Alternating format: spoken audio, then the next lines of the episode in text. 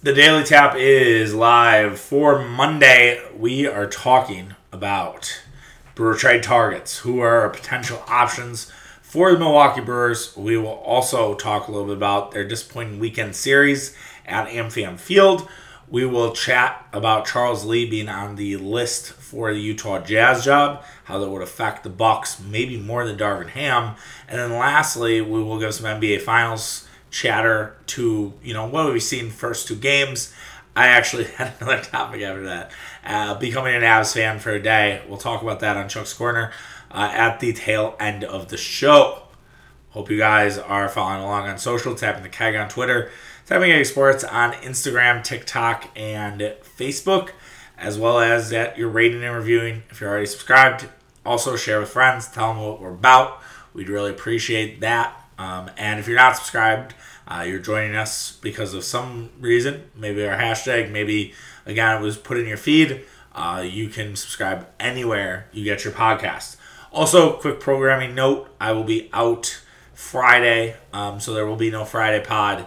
Um, we'll have podcasts the rest of the week, but yeah, I'm out Friday. I'm in South Carolina, uh, so there will be no podcast Friday. Sorry to disappoint you, um, but yeah, we won't have a Friday pod unless I come up with something crafty, but I will I will not even try to promise that because usually when I do, uh, I don't end up getting it done because I have all this other shit to worry about. So no Friday pod um, should be the last one where we have a straight day off uh, because of travel or something like that until kind of like mid August. So we, it should be all right. Oh no, actually now maybe mid July. But anyways, uh, we will uh, do the damn thing. I'm excited to talk about the Brewers and the potential trade targets. The Milwaukee Brewers are the third best team in the National League right now. They are a half game up on the St. Louis Cardinals for the top spot in the NL Central. Surprise, the St. Louis Cardinals are good when they weren't supposed to be. I think that doesn't shock any of us. That's basically been the Cardinals' MO from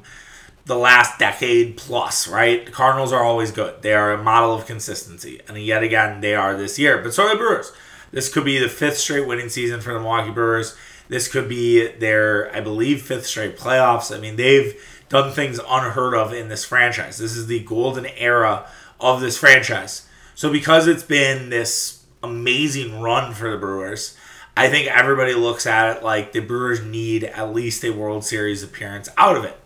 Now, the challenge there, especially now, is that there are a lot of big market teams that will be going after guys to bolster their team. Los Angeles Dodgers and New York Mets are the teams that the Brewers are trailing right now. The Cardinals, while not necessarily in a big market, they are in a market where they love baseball. And St. Louis is one of the most notable public teams in all of the major leagues. The Brewers are a odd man out to say the least. So are the San Diego Padres.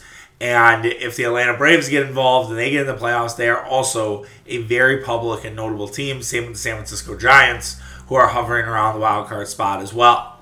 So the Padres and Brewers, and we talked about this with our guy Matt Devine, I think two weeks ago now, where we were like the Brewers and Padres are weirdly the same, and it's it's true for the NL the NL race. So how could the Brewers make some slight moves to basically make themselves a better version of what they are right now. I know that there'll be probably a lot of frustration with local phone, phone callers today because the Brewers struggled against San Diego Padres this weekend.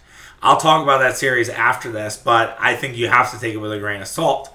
That said, the Brewers can definitely add some more talent to that offense, as well as maybe look at the pitching staff and so we've broken this down by different things. Jeff Passan's article about the trade targets was super helpful. Um, and that's kind of what we're using as our baseline of guys to talk about who I think could be reasonable fits for the Brewers. And the trade packages, I don't think would be outrageous to get them.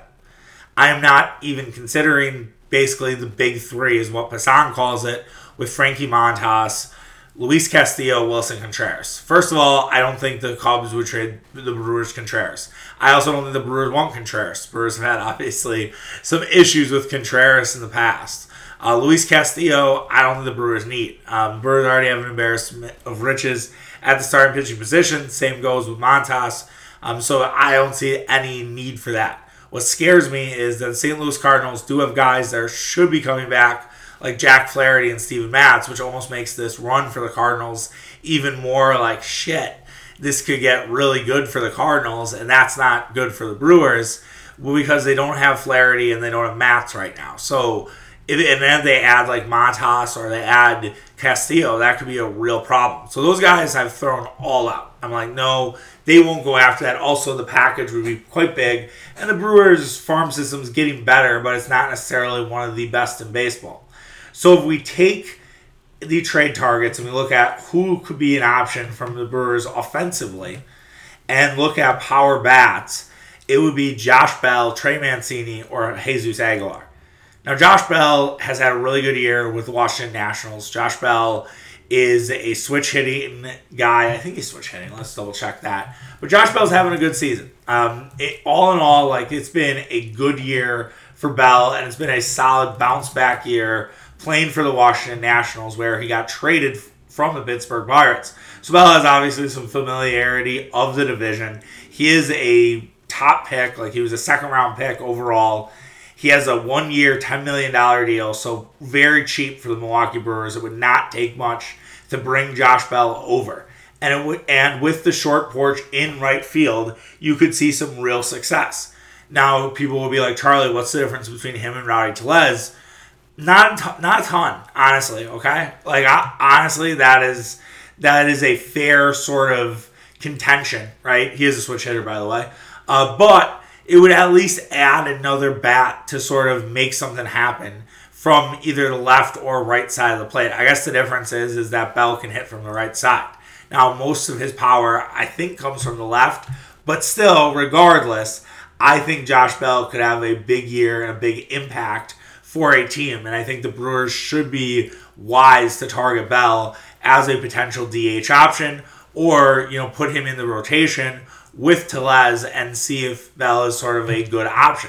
Now the question is, would you want to trade inside the National League? I think it would be fine, right? I think I don't know how much Bell will commandeer considering he only has a year left on his deal. He's 29 years old. Like I don't know if Bell's going to be a sort of a high value dude.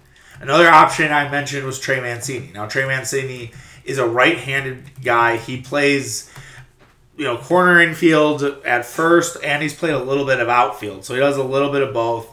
He's 30 years old. Uh, he battled back from cancer. It was an incredible story. Um, so, also another guy who has a one year deal, $7 million with a mutual option. Now, he's been kind of a heartbeat of the Baltimore Orioles. So, I, I do wonder if the Orioles would be kind of not wanting to trade him. His with RC Plus is 137. He has a WAR 1.2. Uh, the advanced metrics are really nice on Mancini.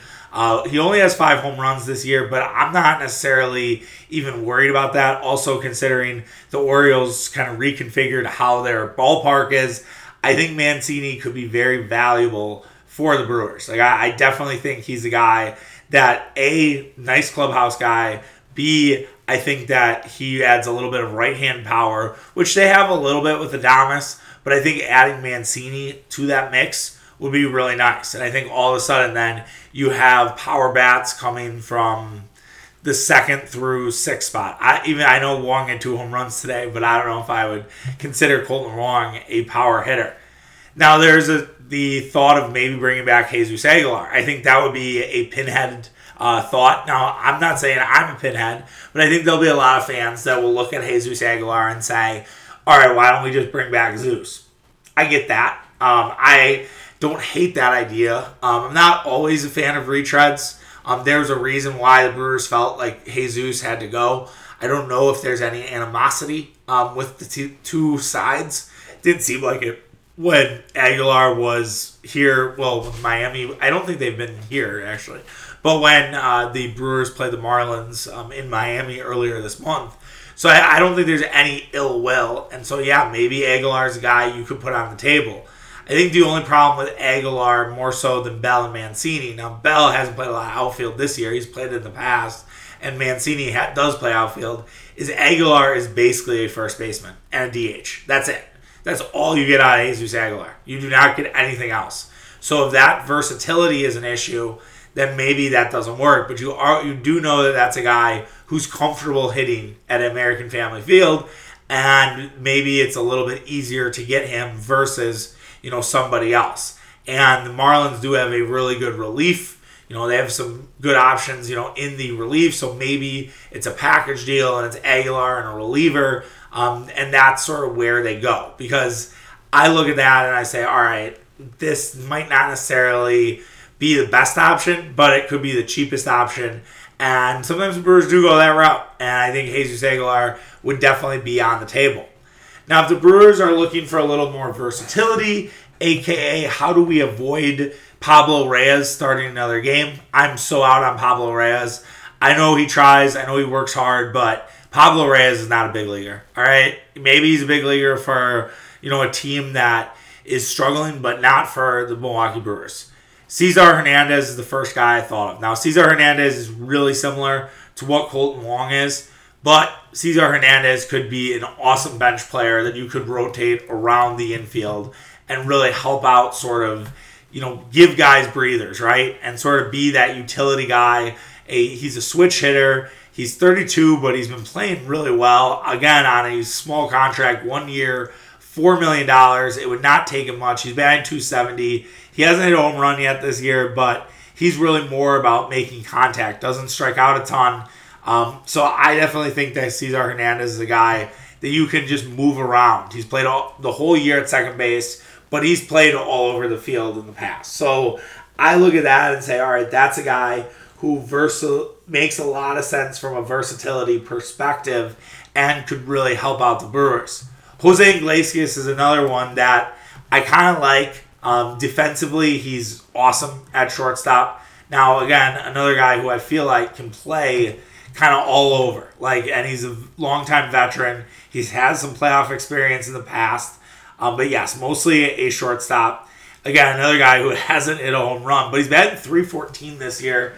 I'm sure he's aided a little bit by Coors Field, but a guy who I think you could move around in the infield and also kind of make sure that Adames doesn't get blown out. If you need, you know, Adames to play to DH, you know, some days, right? You can then spell him with Iglesias.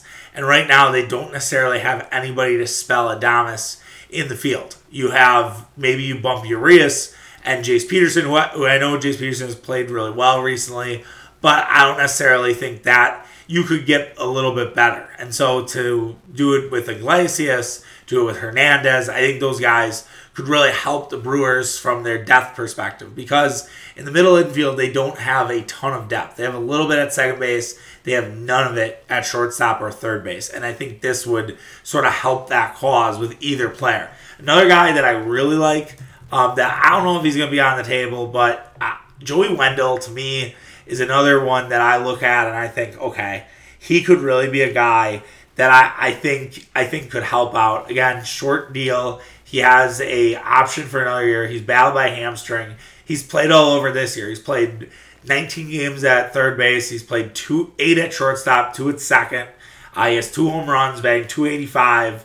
Like I like Joey Wendle a lot. Like to me, that's a guy left-handed bat too. So you're like, well, maybe they have too many lefties, but I feel like Wendle can definitely be a versatile option for the Brewers that they've sort of lacked and a better version of Hernan Perez, right? You could play Wendle all over the diamond. I think he's also played a little bit of outfield too. Like again, spelling Urias, spelling Adames, Wong. Like those guys can still be in the order. You just DH them. And if that's the option the Brewers go versus power, I don't hate that idea. I really don't because I think what's really important is just making sure that everybody's well rested, ready to go for the postseason, and that you try to avoid injuries as much as possible. And I realize that's very rudimentary, but after going through the gauntlet that the Brewers just did and seeing all the injuries pop up, it's really tough. It's really difficult for the Milwaukee Brewers, and I definitely think it it waned on some of those guys. I think this was a really tough stretch, and I expect the Brewers to be a little bit better and have a little more of a pep in their step with more routine days off to sort of reset, recalibrate, and not necessarily play baseball every fucking day. Now, if you're looking in the pitching department, you know, to me, there's not a lot of great options besides Montas and Castillo. If you were to get a starting pitcher, I think it would be insurance for Freddie Peralta. If you're worried that Freddie Peralta wouldn't come back, and you need sort of that long man reliever who could eat, eat up some innings, potentially start. Two guys that I kind of looked at or liked Wade Miley, I understand he's on the Cubs, but maybe the Cubs would do a deal with us. Wade has familiarity pitching in this ballpark ever since he was with the Brewers. He's been great. You could argue, well, the Brewers have a ton of pitching, but you could argue that Brewers should never got rid of Wade Miley. He's been so good since he left. He had, I think, he had one bad year in Cincinnati, but after that, he fixed it. It was good. And then Michael Pineda was the other option from the Tigers. Um, Pineda's been pitching all right. Another guy who can eat innings for the Brewers, and I think you'd basically, if you felt like Peralta might not be able to come back, you trade for a starting pitcher. Almost kind of like what the Bucks did with Serge Ibaka, right? We were like, all right, we need to make sure that just in case he's not able to come back, we're trading for this guy. Now, I, I hopefully by mid late July they're going to know where Peralta sits, and they won't necessarily have that uncertainty. I think because Brook hadn't been back for so long, the Bucks were like, all right, we just need to make sure that if we're going into to the playoffs, that we have a backup big, and that's why they got Ibaka. I think middle of relief has become a little bit more of an issue for the Brewers. Um, they've had some issues there, whether it was Trevor Gott, whether it was Trevor Kelly, who was really bad.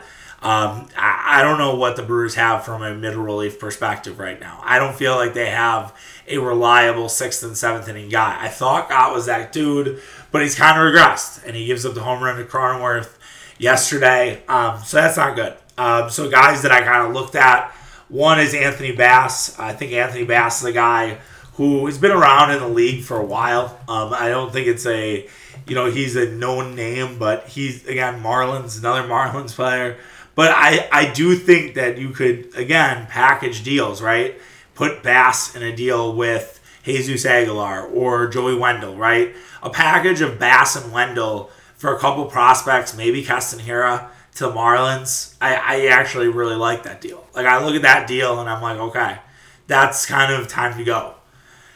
Willie Peralta is another name. Now you're like Willie Peralta. I, I thought about Freddie Peralta. Willie Peralta has been awesome as a middle reliever for the Detroit Tigers. I think I always liked Willie Peralta. I know he was part of the old regime, but if you felt like Willie Peralta was your best option, I don't hate that idea at all to bring Willie Peralta in from the Tigers. And maybe if you, again, Pineda, you feel like Pineda could help, gives Freddie Peralta insurance, all the Peraltas.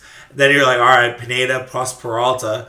Now, Michael Fulmer is another name. I don't know if Tigers are willing to give up Michael Fulmer. He's a former like top flight pitcher that has become a great closer for for the Tigers. But another name where it's like, okay, maybe you pillage the Tigers and you say, all right, we're gonna take Peralta, we're gonna take Fulmer, we're gonna take uh, Pineda, and we're to kind of bolster our pitching staff. Again, I think people would push back that the Brewers need pitching help, but I do think they need help when it comes to their middle relief. Daniel Bard's another name that if the Rockies open up for business, I think Daniel Bard could be a nice back end addition. Uh, throws heat. You know, the Brewers love guys who throw heat. I do worry a little bit about his control, but he could be another option for the crew. Now, there are a few guys who if their team struggles, Passan listed these guys like if they if their team falls off a cliff, they could be available. Uh, names I thought were notable for the Brewers: C.J. Cron, uh, just a huge power hitter. Uh, again, kind of like Aguilar, where you lose out on that versatility.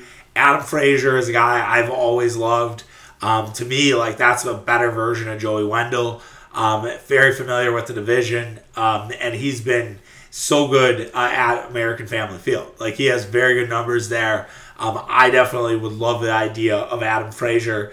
Ryan Yarbrough has not pitched well for the Tampa Bay Rays, but he to me is the ideal sort of Freddie Peralta insurance type of guy where he's basically been a starter or an opener for the the Rays and been that second guy that pitches from the second inning to the sixth inning. Like I, I think definitely Yarbrough could be a guy who you could fix potentially. He's been good in the past. He's just been struggling this year. And then the last name was Josh Harrison from the White Sox, right?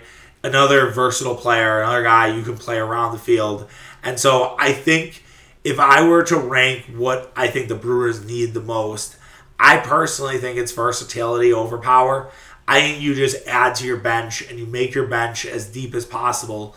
Um, I understand that there's concerns with the Brewers and the lack lack of power recently, but they were fourth in home runs to end the month of or at some at some point I think this this month they were they were around the tops in home runs. So it's not like this team doesn't hit home runs. Like I think there's this like misconception that the Brewers are this weak hitting team because they go through stretches where their offense can't do shit.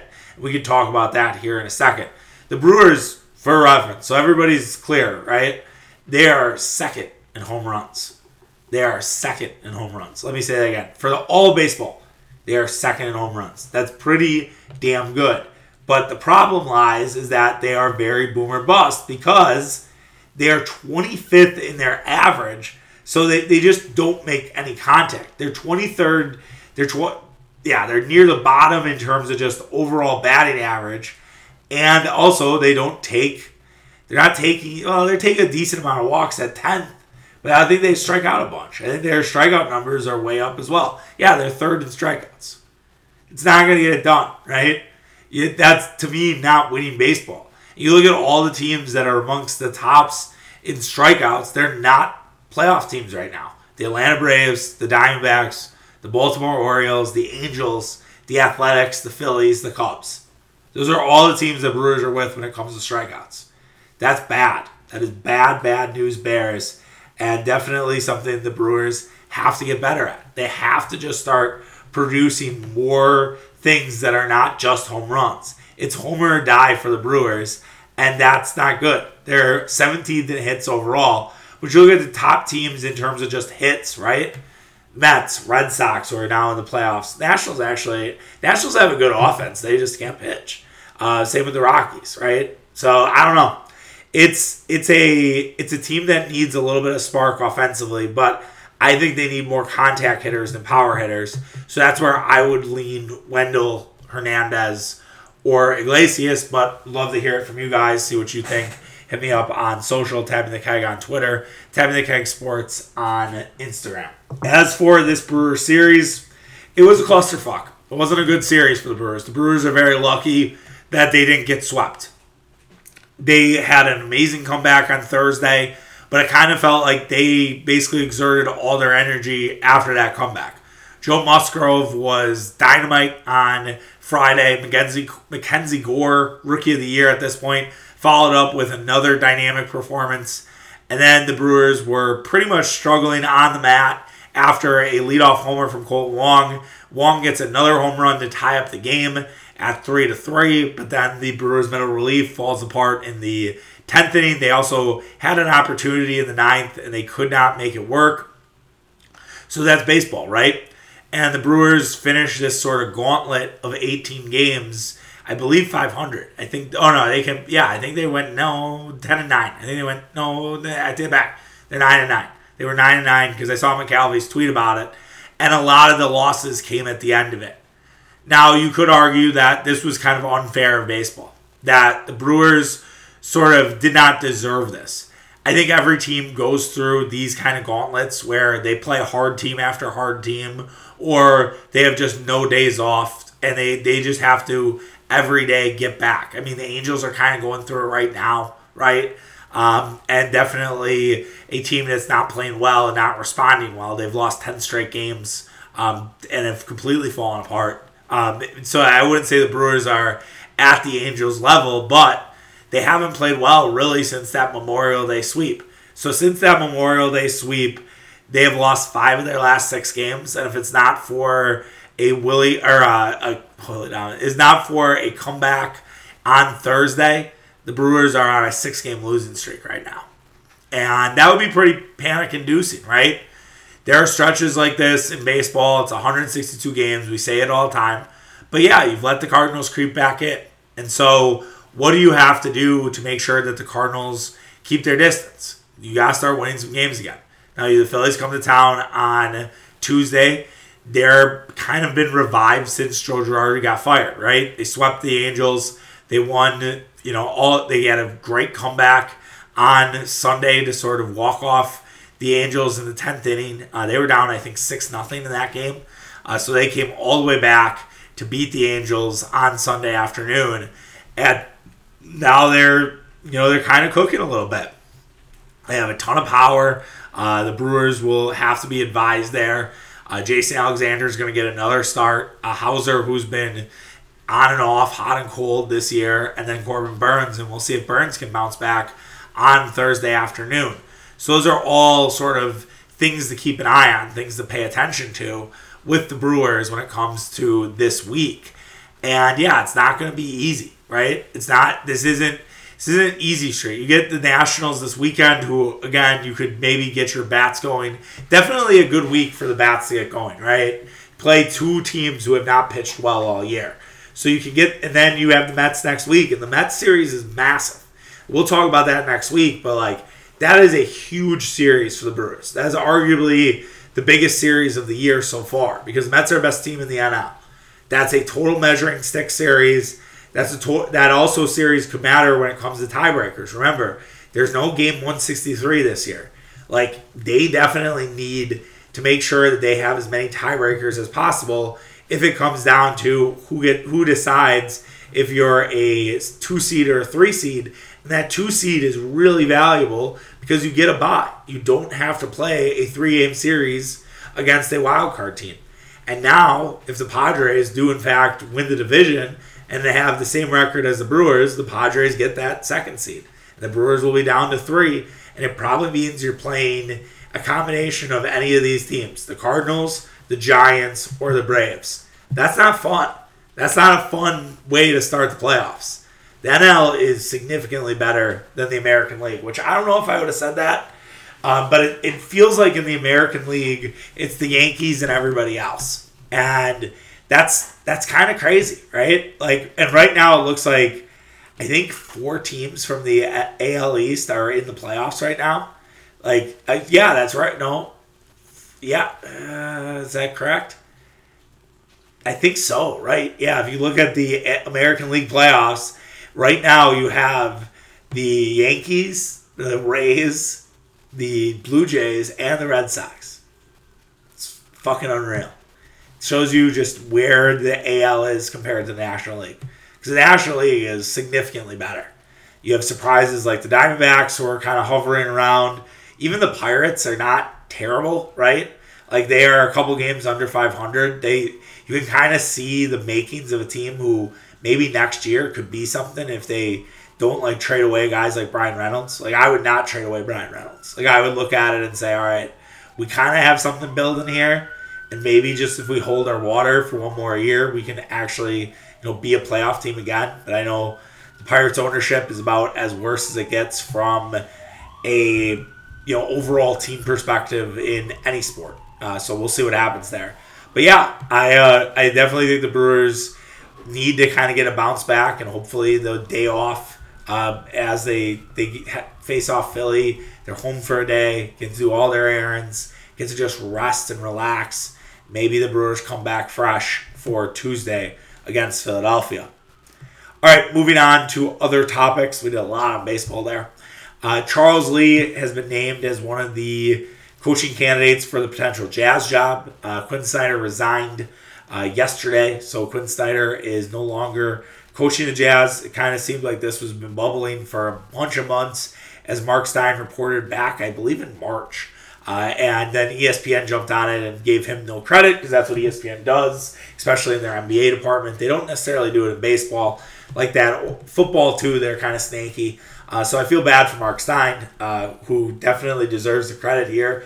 Uh, and Charles Lee's been named as part of that that team, and I do wonder if the Bucks lose both Ham and Lee in an offseason, that's a lot to kind of come back from. That's almost it almost makes me wonder. And I saw uh, my guy Shafty float this, and I don't know how much I agree with it, but wondering if you move Bud to a front office position and you let somebody else take over. And you basically say, all right, it's a philosophy similar to Bud's, but it's just a new voice in there. Now, obviously, that would have to get signed off by Giannis. I think then that would be like a Charles Lee, right? Would just take over. You wouldn't necessarily start brand new. You wouldn't look at this and say, all right, we're going to take like Will Hardy from the Boston Celtics. Now, Will Hardy, the rumor is on him, who he's mentioned as well from the Jazz job, is that he basically has a unspoken promise that he'll get the Spurs job. He's part of the Spurs organization, but who knows? If you're asking him, hey, you can take over the Spurs, who have some young potential with Dejounte Murray and stuff like that, or you could be the new Bucks head coach. I think you'd rather take the Bucks, right? But I don't know if that's the route they'll go. I don't know if that's it. I only think that route becomes available if Lee takes the Jazz job. Because I just worry, are there enough assistants to basically, you know, help Mike Budenholzer? Does Mike Budenholzer have enough of a tree to bring back guys and say, all right, and him and Lee are probably going to take guys from Bucks organization. So that's another thing, right? So do you need an injection of a new voice to sort of add to his sort of Rolodex? I realize people don't use Rolodex anymore. Let's say add to his iPhone contact list better. To be that's that's more that's way clunkier, but you, you understand my point.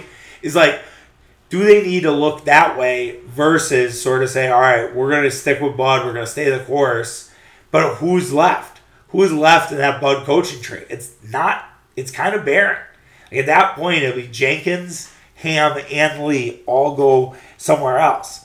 Now, I don't think Charles Lee will get that opportunity. I think they would go in another direction. I could see Terry Stotts being on the table. I I also could see Hardy maybe jumping at that with Danny Ainge and the the Boston connection there. And I realize Hardy. I don't know if Hardy was there besides this year, so maybe not. I don't know, but Ainge could certainly say like what you're doing in Boston you could basically do here. I think Ainge could sell him on just understanding. Like I, I still think that, and he could also sell Hardy and say a lot of the guys that you're playing that you coached were guys I drafted, and so basically not a lot's going to change here. I don't know. We'll see what happens. Uh, but I do worry that if Lee take is taken from the Bucks, like the Bucks definitely have a deficiency when it comes to their coaching staff, and they're going to have to obviously work on that. Other thoughts: NBA Finals were one-one. Uh, the Warriors were able to take care of business with an epic third quarter uh, against the Boston Celtics. I'd say an epic a lot, like it's like 2017 all of a sudden. But yeah, really good stuff from the Warriors. The Jordan Poole three to end the third quarter was absolutely incredible. Uh, I wasn't on Twitter that much last night, uh, tapping the keg for those who are curious, uh, because I was planning a, planning our Greenville trip. So I, but I had the game on and everything like that, and I cannot believe how much complaints there were about the referees in this game. I mean, it's funny because the free throw discrepancy was only a difference of three. The the Warriors only shot three more free throws than the Celtics, and the Celtics had 18 fouls to the Warriors 17. So it's not like there was that much. They made the adjustment and brought Poole off the bench, uh, who had 17. He had five made threes. Draymond was incredible in this game. Uh, nine points, seven assists, five rebounds. But it was much more than that because Draymond was getting in everybody's ass. And I think what the Bucks did a little bit of, but didn't do, you know, didn't kind of turn it to the Draymond level. Same with PJ Tucker. He did a little bit, but he didn't like turn it entirely. Like Draymond cranked it to fucking 10. And this Boston team, we saw it with our against our guys. They get they get sort of sensitive. They get sort of whiny, bitchy, right? Like you saw this with Tatum, you saw this with Jaylen Brown, and Draymond took advantage of that. Draymond, Grant Williams, another guy, like they, he took advantage of that, and he sort of gave you know a sort of villainous heel turn to the series. So now all eyes are going to be on Draymond, right? And the Boston fans are going to give it to him on Wednesday night, but he's going to love that that's going to be his shit, right? And I don't really even think Curry was that good in this game. He had 29 points, but he, he had 20 he made on 21 shots. Like this was really about Poole off the bench. I think Otto Porter gave some really good minutes, even though he was, you know, at 15 minutes, he was plus 24. Tatum again, another struggling series. Maybe we can stop with the Kobe Bryant stuff one time.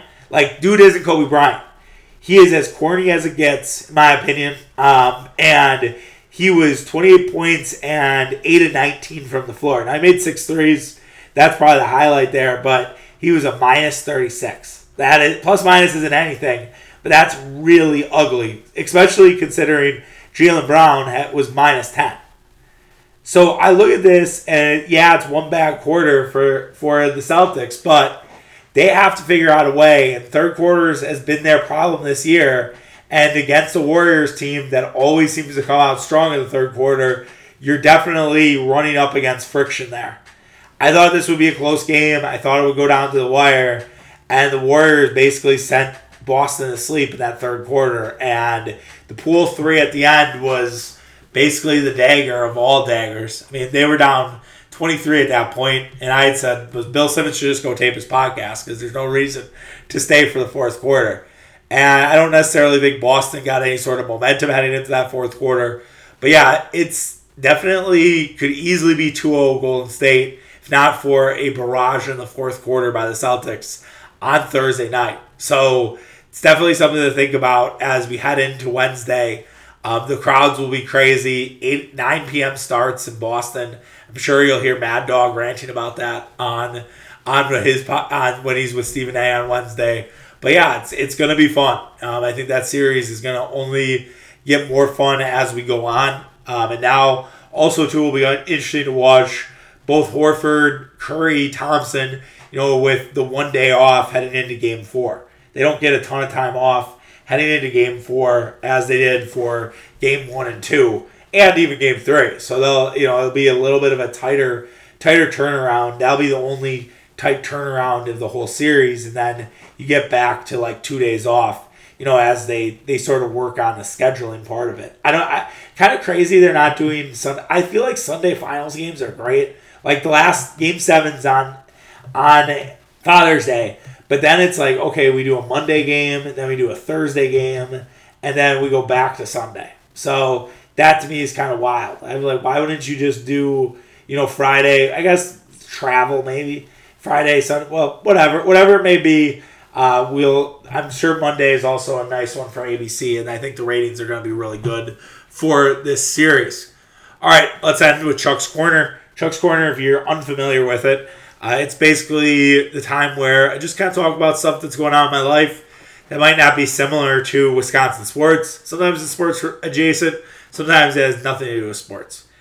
So this one does. Um, I was an Avalanche fan for a day. Um, I've watched a little more hockey. We talked about it on Tapping the Keg this week.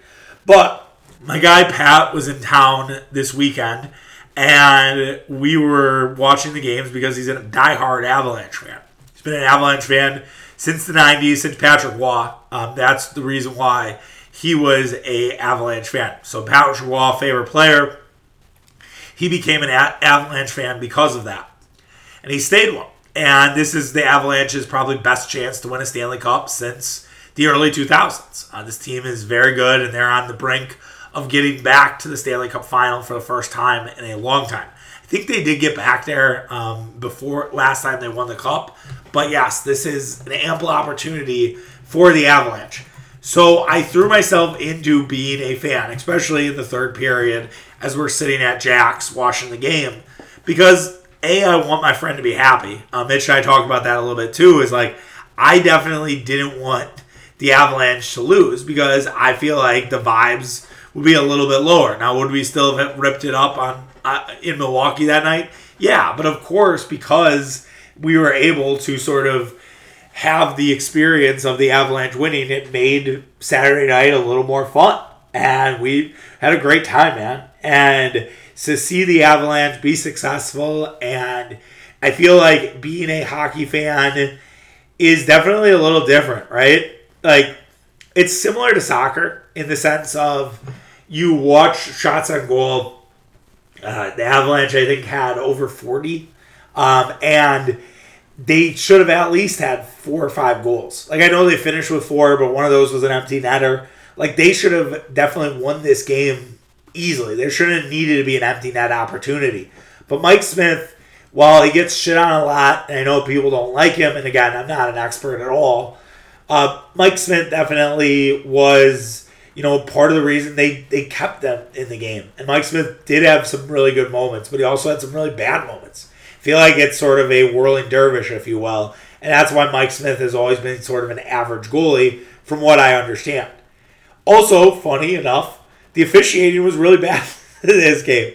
So like officiating problems are not just in basketball. They're not just in football. They're not just in baseball. You could have bad hockey officials. Like the call on Vander Kane for boarding uh, with his dirty hit on Nazem Kadri and really at the first blush of the game was, you know, the right call. But after that, it kind of went to shit. It seemed like the ref was sort of hoping the Oilers could play themselves back into this game. They gave the Oilers more ample opportunities, and the Oilers couldn't capitalize. And so the Avalanche were able to get a couple kind of cheap goals, but they had a lot of opportunities where they should have scored. So it kind of all balanced out. And to watch that all was really fun. The empty net situation down like is just exhilarating in the worst way possible. You just assume a goal's going in. There's just so many bodies just everywhere, and you're just yelling, "Clear it, clear it!" Like that's all you want to do. And if you get that goal, it's great. If you don't, it's like, oh man, that to me was hell on earth. Uh, again, watching as a day, a one day Avalanche fan. Now, will I root for the Avalanche going forward? Yeah, probably. Right? Like, why not? Like, let's get Pat. Let's get Pat a Stanley Cup. I don't really like New York sports teams in general. Uh, the Lightning, I don't know, man. They've won two titles. They Tampa's had enough. By proxy, all those people are Buccaneers fans too, and so then I don't I don't really fuck with them. Canada, I, I like to laugh at, so and they're they're definitely on the brink here. I don't really see any way the Oilers come back uh, in this series. Like, could they force a game five? Sure, but the Avalanche have been so good on the road this year that I think is going to be hard. And you don't have a Evander Kane now, uh, who's suspended for for that hit on Kadri. So why wouldn't you cheer for the Avalanche? I know a lot of my friends, there are friends of mine who are Red Wings fans are like fuck the Avalanche still from the the 2000s. Uh, that rivalry is still there. Uh, but yeah, I I don't see why you wouldn't root for the Avalanche, and I think they're going to get there whether it's tonight or Wednesday. They're going to probably be in the Stanley Cup. All right, that does it. We'll be back tomorrow. Uh, we'll maybe chat a little bit about the Packers. We didn't do anything with the Packers, so maybe we'll bring bring a Packer topic to the table and talk about anything else that comes through the wire on Monday. All right, take care, guys. Have a good one. Bye.